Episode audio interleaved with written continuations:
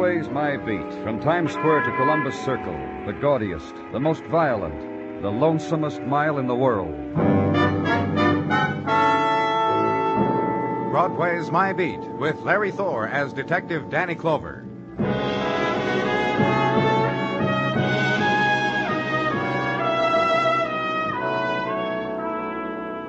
When it's June, the breeze that sticks against Broadway is straight from the geographical belt of romance.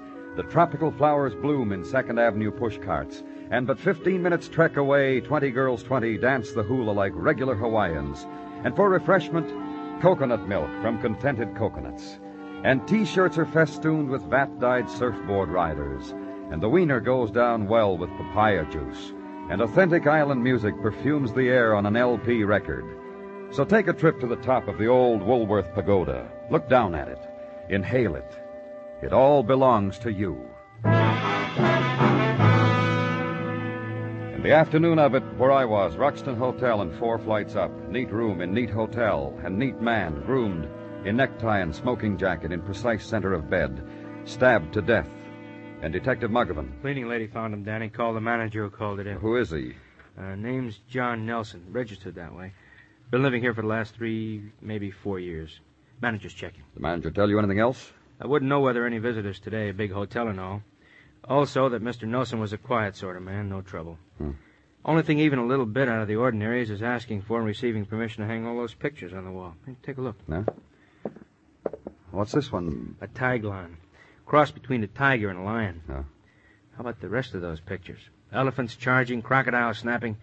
Uh, speaking of crocodiles, Danny, you know there's a difference between alligators. Yeah, I've heard it brooded about, Muggavan. Stick around for technical. What? Huh? Oh, oh, yeah. Okay, Danny. I'll stick around for technical.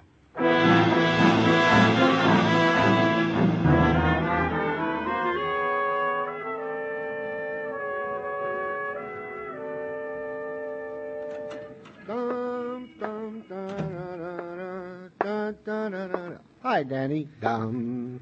Yada da da da da da. You happy, Gino? Crazy, man, crazy. What? A saying I picked up from around one o'clock last night. Oh, uh, At which time Tina, my eldest, did return from a June prom in her white lace formal. At which time I was waiting up for her in the dark and she danced tippy-toe through the living room, spun, and I asked, You happy, Tina? And she said, Like crazy, Papa, crazy. oh, I see. Tina must be very lovely now that. Now she's going on 19, comes home from a dance at 1 o'clock. Soon, Mrs. T will be putting crocheting needle to wedding veil, and Tina will slip away from us soon, Danny. And you, you who could so easily be number one boyfriend. Yeah, yeah.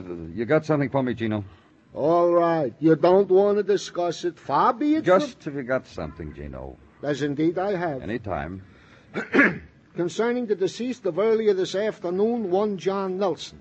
Detective Muggavan, having made a routine check and interrogation of the employees of the hotel, has come up with an item. Do you, you need a glass of water, Gino? No, Danny. Thank you kindly. Item to wit, that John Nelson deceased had no visible means of support. That he could indulge himself in late rising in his hotel room, in taking sun and moon on the hotel roof at odd hours, in never fumbling for a tip for hotel service. Man of leisure means. Anything else? Uh, Report of medical examiner that on John Nelson was found the scar of an old bullet wound, right shoulder. And this from his belongings, which I lay on your desk to What, read uh, at your leisure. A newspaper clipping concerning the daring and intrepid adventures of a husband and wife team, Lila and Victor Sutro. Big game hunters, with many an orc scalped to their belts. this was found in Nelson's things. By the technical boys in the folds of an adventure magazine, which one of them happened to pick up on the job for something to read. The name John Nelson could be an alias. Maybe the Uh, man we found was. me, Danny. All right. What is it, Gino? This same thought about Nelson occurred also to the thoughtful detective Muggavan. And? And what? And what is? So he looked into it and came up with Victor Sutro died in Tibet seven years ago while on a hunting expedition with his wife. Did Muggavan find out where Lila Sutro? As indeed he did. Last year, at the conclusion of a farewell lecture tour, her third farewell, she keeled over in her apartment and was dead in the tearful presence of her widower, Lionel Foster. Where do I find Foster? I was coming to that all by myself, Danny. Lionel Foster, 1823 East 60. Danny, Well, this afternoon you've been splendid, Gino. thank you. I will relay this to Mrs. T. Thank you. Evening now, and ride the streets of it. Drive the squad car in the shallows between crests of crowd headed toward Central Park. People with paraphernalia, bedding, brown paper bags, and some adventurers enough to trust in potluck. Right turn toward the East 60s. Find an address. Ring a bell, and a small man in a white coat takes your name, breathes almost audibly at your badge, and bids you wait. Time enough for walk around the museum of a room, to wonder out the circumstances which put a zebra's head on a board and was nailed against the wall next to the ibex. Know that it's an ibex because the sign under it says so. Pause at the uncaged black leopard which had been stuffed in stride by the magic of modern taxidermy. Be on your way to envy the elephant guns when a voice stops you. Mr. Clover? That's right. Uh, I'm uh, from the police. Yes, I'm Lionel Foster. I'm very busy, Mr. Clover. What can I do for you? You know a man named John Nelson? No. Well, is that all? A man by that name was found murdered a little while ago. In his effects, a clipping about Mr. and Mrs. Victor Sutro and you traced, and you're here. Now what? You were married to Lila Sutro. Lila. All this was hers. Makes you feel small, doesn't it? Not particularly. Then you weren't married to Lila. No, I wasn't. Nor did you know her, the woman she was. Well, I heard she was a big game hunter. Compare any woman you want to with her. Think How of long had you been married to her, Mr. Foster? five years before she died of an unheard of malady, so strange that next month would have been our sixth anniversary. If doctors here had been competent in a diagnosis I understand her husband was killed. for Lila. One thing I can say about Victor Sutro is that he gave me Lila. On account of him. On account of he was a, Well, a hero. no. Seven years ago on safari in Tibet, there were marauding bands of cutthroats. You wouldn't think so in this day and age, would you? Go on. Well, somehow, Lila didn't like much to speak of it. Only Victor died and Lila lived. And she got back and Victor didn't. That's why I say what I did. How did you meet Lila, Mr. Foster? I did her writing for her, you know. No, I don't know. Secretary? The books. There were four of them, of her adventures around the globe. She told them to me, I wrote them. Also the spoken part of her travelogues, mine. If you have no more suggestions, Mr. Clover, may I make one? What? I've written a book about Lila. Anything you'd want to know about her as a huntswoman? I'm as- sure it's fascinating, Mr. Foster. If I ever need one, I'll send out for it. Goodbye.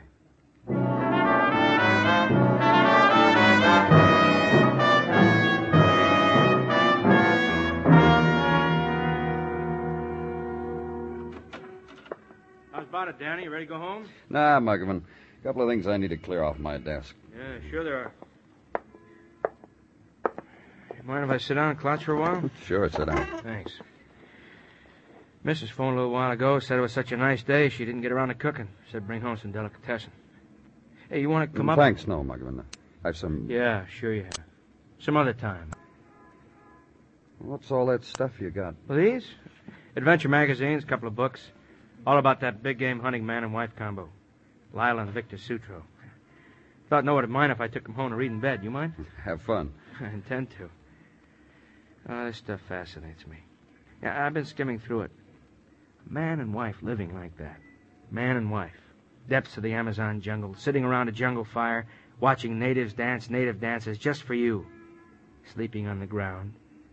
And against the jungle sky, the snow caps of the Andes. In July, you get a couple of weeks off, Muggavan. You and Shut up, will you, Daddy? Sorry. Now, you take that Lila and Victor Sutro. They got an itch, they went to answer it. The Amazon, Borneo, Africa, Gold Coast, and what'd they get? Chiselers, pitch boys, winos, penny ante murders? no. No, they got tribes where women were six feet tall and walked like princesses, and wore materials no one ever heard of. They got pygmies who high jumped seven feet. They battled it out with wild bandits, man and wife. Lieutenant Clover's office, Muggavan speaking. Yeah, I'll take it. I'll take it. Fingerprints, everything, you checked it thoroughly? Yeah. Yeah, I'll tell him. Well, Something they said to tell you. That guy you found dead this afternoon murdered? John Nelson, what about him? Not John Nelson. That was the lab. They said your man wasn't John Nelson. They said someone else. Who? They said the corpse belonged to Victor Sutro. Positive identification. Guy's supposed to have died seven years ago in Tibet died last night in a hotel room on 43rd Street. Care for some adventure reading matter, Danny? You're welcome to it. Night, Danny.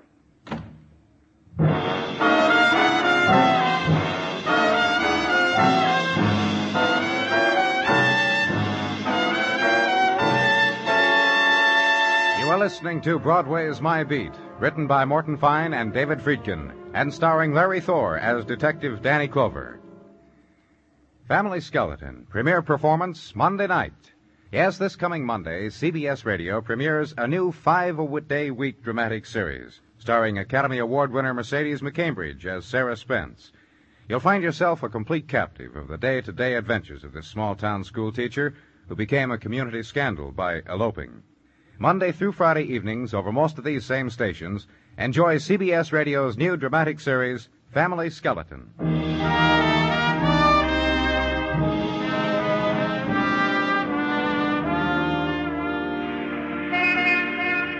Sunlight of June drifts in from the sea, scans the city, touches the morning, warms it, and Broadway reacts, leans against the subway exit, with fists rubs the last dream of night out of its eyes, which was the reflection of a woman's summer laughter in a soaped bar mirror. The shudder, and the new day now, and prophesy its points of interest, the heat, the beads of perspiration glistening on the lips of the office secretary, and the ten minute break to really observe the phenomenon. Old prophecy, tried, true. So flip the cigarette into the gutter, edge into the day of the comptometer.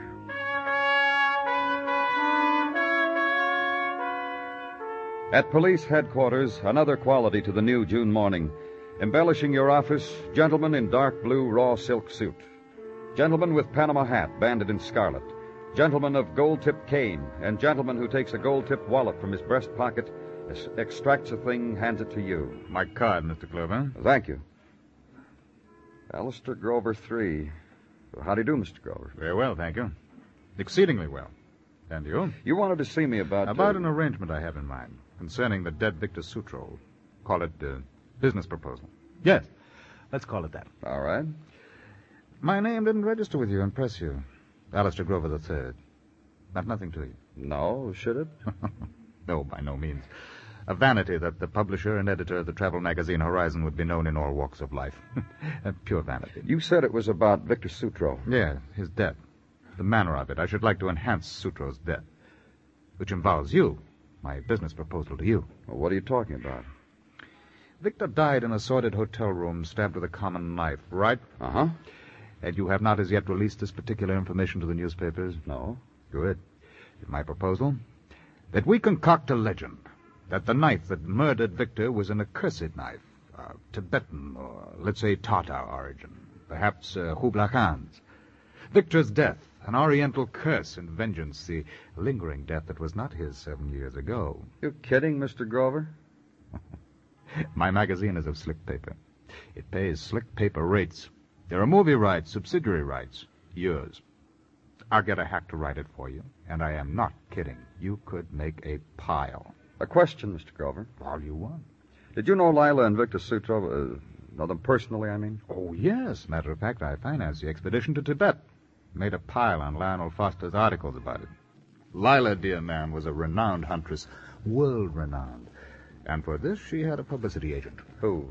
Johnny Courtney, an office in the Whitaker building on Broadway. And I've discussed this angle with him, and Johnny is in absolute agreement and will promote. Yeah. Another question, Mr. Grover.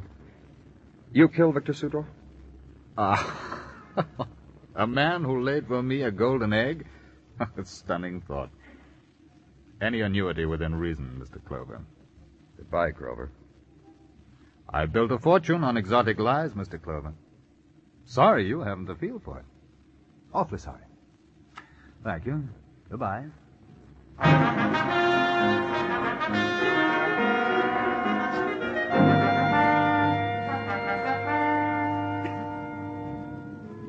So Alastair Grover III made the proposition to you, huh? That's right, Mr. Courtney. You gonna take it, Mr. Clover? No. I told Alistair he was out of his stupid mind. I told him no honest cop would fall for a phony setup like that. Mongolian knives, curses. You're leveling. You didn't take his dough. Permit me to shake your hand, Mr. Clover. Look, Mr. Courtney. You want me to level about Lila and Victor Sutro, don't you? Yeah. Victor, I got sympathy for. He wanted to be a hero. But together, phonies. A thousand percent phonies. I got rich off them, and I hated them. Why? I told you, phonies. Big game hunters, two big time chiselers who hired professional hunters to do their job, hired experienced natives who made the kills, did the dirty work, while Victor and Lila Sutro posed astride fallen rhinoceroses. You're saying. Yeah, I'm saying. You've seen their movies where the rhino charges right at Lila like he was panting to. You know where we got that rhino? From a bankrupt one ring circus in Jersey, and the movies were taken against a process screen in a warehouse in Astoria. Hey. You never noticed it was always the same rhino no matter in what jungle? No. I tell you the same. And not even a male. An old cow female made up with sharp tusks and named Bessie. Phony, phony, phony. My words for Victor and Lila Sutro. Still, they did expose themselves to danger. What dangers? Tell me what dangers? Lila Sutro died of some rare mystery disease, a tropical disease no doctors. Mr. Courtney. How rare is mumps? Tell me how rare. What? What Lila died of? Mumps. You're. Go ask her, doctor. Dr. Edward Dowd on Park Avenue. Go ask him of what Lila died. Go ask him how out of fat lumps on her face Dr. Dowd and Lionel Foster, her widower, made a rare, mysterious, tropical, unknown, unheard of voodoo. Black magic. mumps. Big, large lumps of mumps. So onto the streets again, right up Park Avenue, which owns its own brand of sunshine. Less hot, but somehow warmer, which causes women to appear who somehow look alike, but for a reason dress in different color linen and different harlequin glasses, but who wear exactly the same tan, have the same walk, and give the brief impression that they're married to the same man. Only their poodles are different. And doctor's office, cleverness with wrought iron and canvas called chairs, and people who have discovered how to slip into them. Paintings in colors never discovered before, of things never dreamt of for framed exhibition before. And receptionist in a lime colored material designed to call one's attention to her necklace. You're staring at my necklace. It's made of Mayan artifacts. My husband brought it from Mexico. Who looks at your badge with interest, and at you with a new interest, and lets the doctor know you're here. A Lieutenant Clover to see you, Doctor. Lieutenant, Police Lieutenant. tell him to wait. So do what the doctor suggests. Wait. And finally, The doctor will see you now.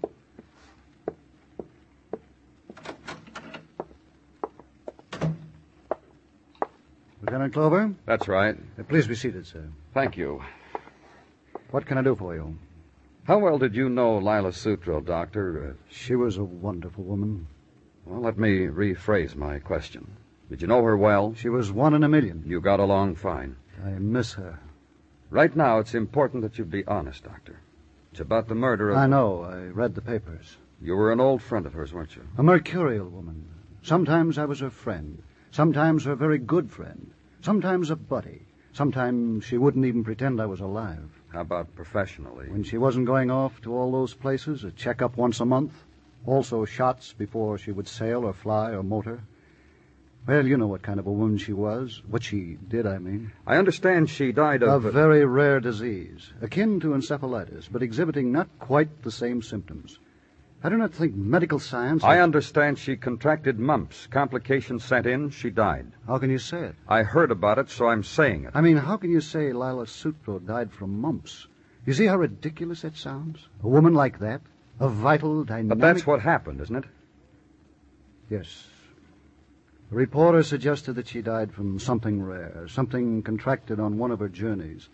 I thought it wise for Lila's sake to perpetuate it. What about Victor? Who killed him? That's two questions. About Victor, his motivating emotion, his reason for being, to be worshipped, to be a hero. Who killed him? I have not the slightest idea. I didn't like him much, merely because I was out of my mind about his wife. But, well, you know. You married, Doctor? Definitely, oh yes. Well, Well, thanks a lot, Doctor. of course. Yes, what is it? I'm going out for coffee, Doctor. Very well. Well, Mr. Clover? Uh, thanks again.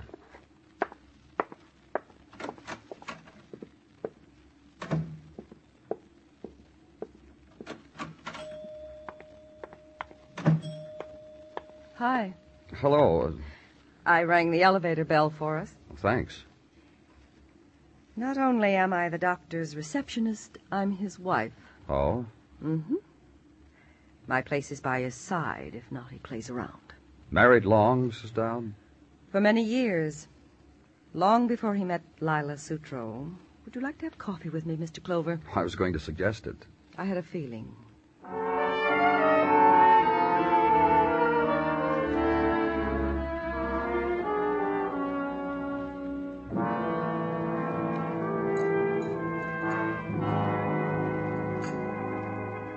Two lumps, Mr. Clover? None, thanks, sir. Well, well, now here we are. Cream? No, no, thanks. You're not going to like me. I wouldn't say. As a woman, I mean. Oh, I'm attractive enough, I know that, but completely frightened on account of it. It's possibilities, I mean.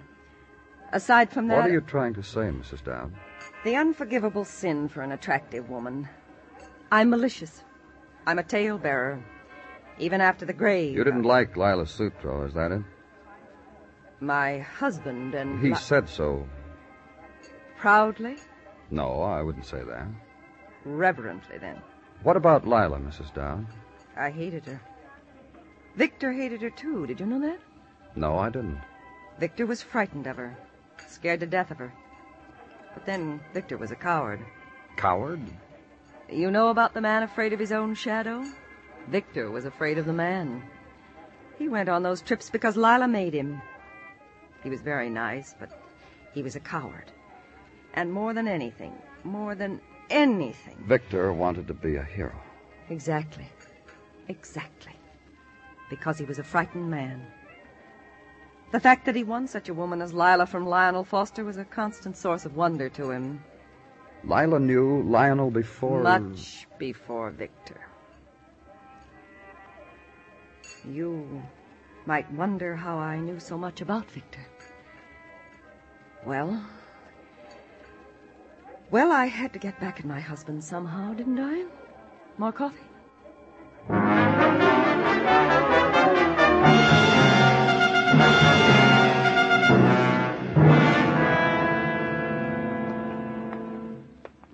Hey, Danny, come on over here and look at this head. Shot in Kenya, June 1940. You know giraffes don't talk, Danny? Don't talk? I mean, they can't make any sound. You'd think with all that throat they'd have even a small vocal cord. Not so. You're a mine of information, aren't you, Muggavan? Eats you, huh? You know, I could spend a lot of time in Mr. Foster's home museum. You're entirely welcome, any time. I consider it a tribute to Lila. Hello, Mr. Foster. This is Detective Muggavan. Hi, Mr. Foster. Mr. Foster was married to Lila Sutro after Victor Sutro was killed in Tibet. Must have been a privilege, Mr. Foster. Shall I tell you a story? Well, uh, Yeah, yeah, sure. To let you know the kind of woman she was? This way. This, gentlemen, is a wild boar which Lila struck while riding a horse in India. One thrust. There's a small spot on the boar which, if pierced, It's a will pity she had to die. Such a brave and wonderful woman. Sticking boar and shooting giraffes. A lot of woman. But what'd she die from? Medical science had no name for it. They sent my kid home from school with the same thing your wife had. They called it mumps. I went to the doctor and took shots. Get out of here. Afraid we can't do that, Mr. Foster. We've got a lot more talking to do. How'd you find out? Lieutenant here saw our agent. He said so. He's a liar. Then I saw a doctor. Then you've made a trip here to ridicule Lila. Is that it? You want to destroy She was her? quite a woman, wasn't she? One little slip.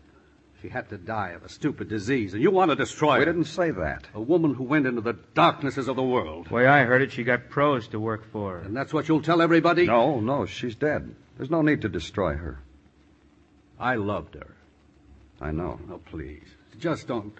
Well, well, How don't. come Lila came back from Tibet and Victor didn't? I walk around this room at night and I remember Lila. Did it have anything to do with that bullet wound that Victor carried? The secrets I know about. Listen, her. Mr. Foster, the secrets are yours. She shot him. They got drunk. Someplace in India. They never got close to Tibet, did they? After she shot him, a month later or so, she got permission. She flew over it. Okay, she shot her husband. She thought he was dead. She came back with that story of what a hero her husband was, that he'd been killed saving her life. Did you know that if you tell yourself something, no matter if it's a lie, a terrible lie, if you tell yourself something enough times, you come to believe it. When did Victor get back? After we were married, he appeared. She hadn't killed him. And he threatened to tell what a phony his wife was. He would have, no matter how much money we gave him, except for the story Lila had told the world about him. That he was a hero. And being a hero was what he wanted most, wasn't it? A pensioned hero who was really a coward. Five hundred dollars a month. And he didn't have to be frightened anymore. When Lila died, when she died, He wanted more money, is that it? at first not much, then more and more. Then I didn't have enough for him. Then he threatened to tell. It didn't make any difference to him. So you killed him? Yes. And in killing him, I was closer to Lila. How she felt when she hunted and killed. You think she ever killed anything, Mr. Foster? I don't know. I really don't know. She never was a very good shot.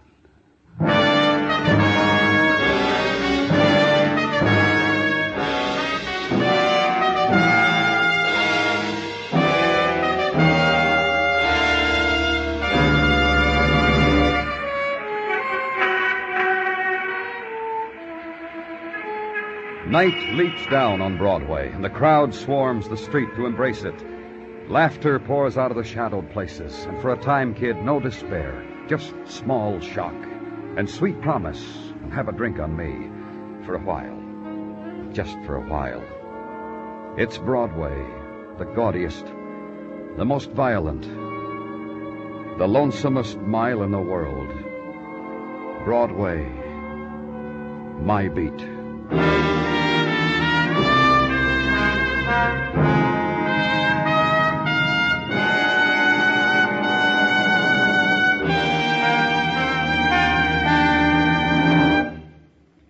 Broadway's My Beat stars Larry Thor as Detective Danny Clover, with Charles Calvert as Tartaglia and Jack Kruschen as Muggavan.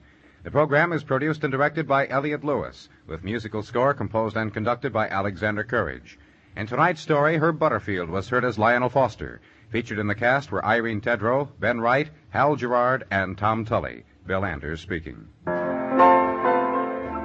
The Johnny Mercer Show bows in over CBS Radio this coming Monday evening for songs, music, and conversation of Tin Pan Alley. We know you'll want to get next to the Johnny Mercer Show, starring one of the top personalities of the singing and songwriting trades. He'll be on most of these same stations starting this coming Monday. CBS Radio's new Johnny Mercer Show. Come and get it. And remember, for thrilling dramas of escape, listen Sunday nights to the CBS Radio Network.